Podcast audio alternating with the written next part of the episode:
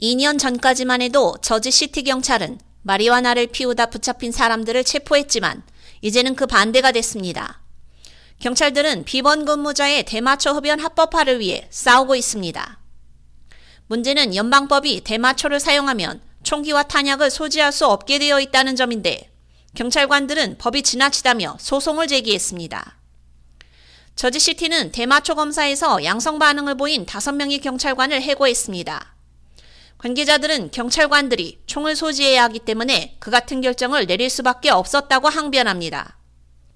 연방법은 마리화나를 사용할 경우 총기를 소지할 수 없도록 규정하고 있지만 해고된 경찰관들은 주법이 비번일 경우 마리화나 사용을 허용하고 있다며 소송을 제기했습니다.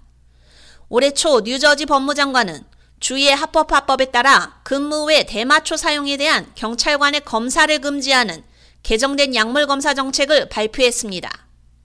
주 공무원들은 5명의 경찰관의 편을 들고 있지만 시 당국은 이들이 대마초를 사용해 무기를 소지할 수 없기 때문에 복직할 수 없다는 점을 분명히 하고 있습니다.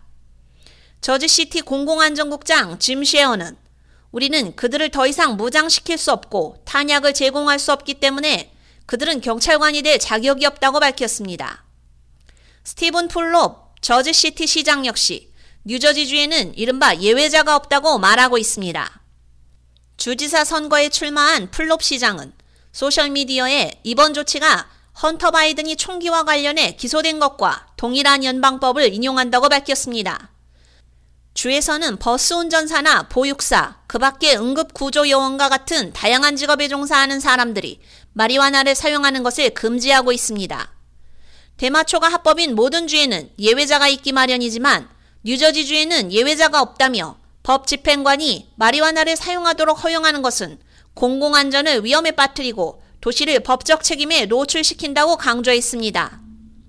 시는 해고된 다섯 명의 경찰관들에게 총을 소지할 필요가 없는 다른 일자리를 제안했지만 그들 중 누구도 제안을 받아들이지 않았고 예전 경찰직을 되찾기 위해 싸우고 있습니다.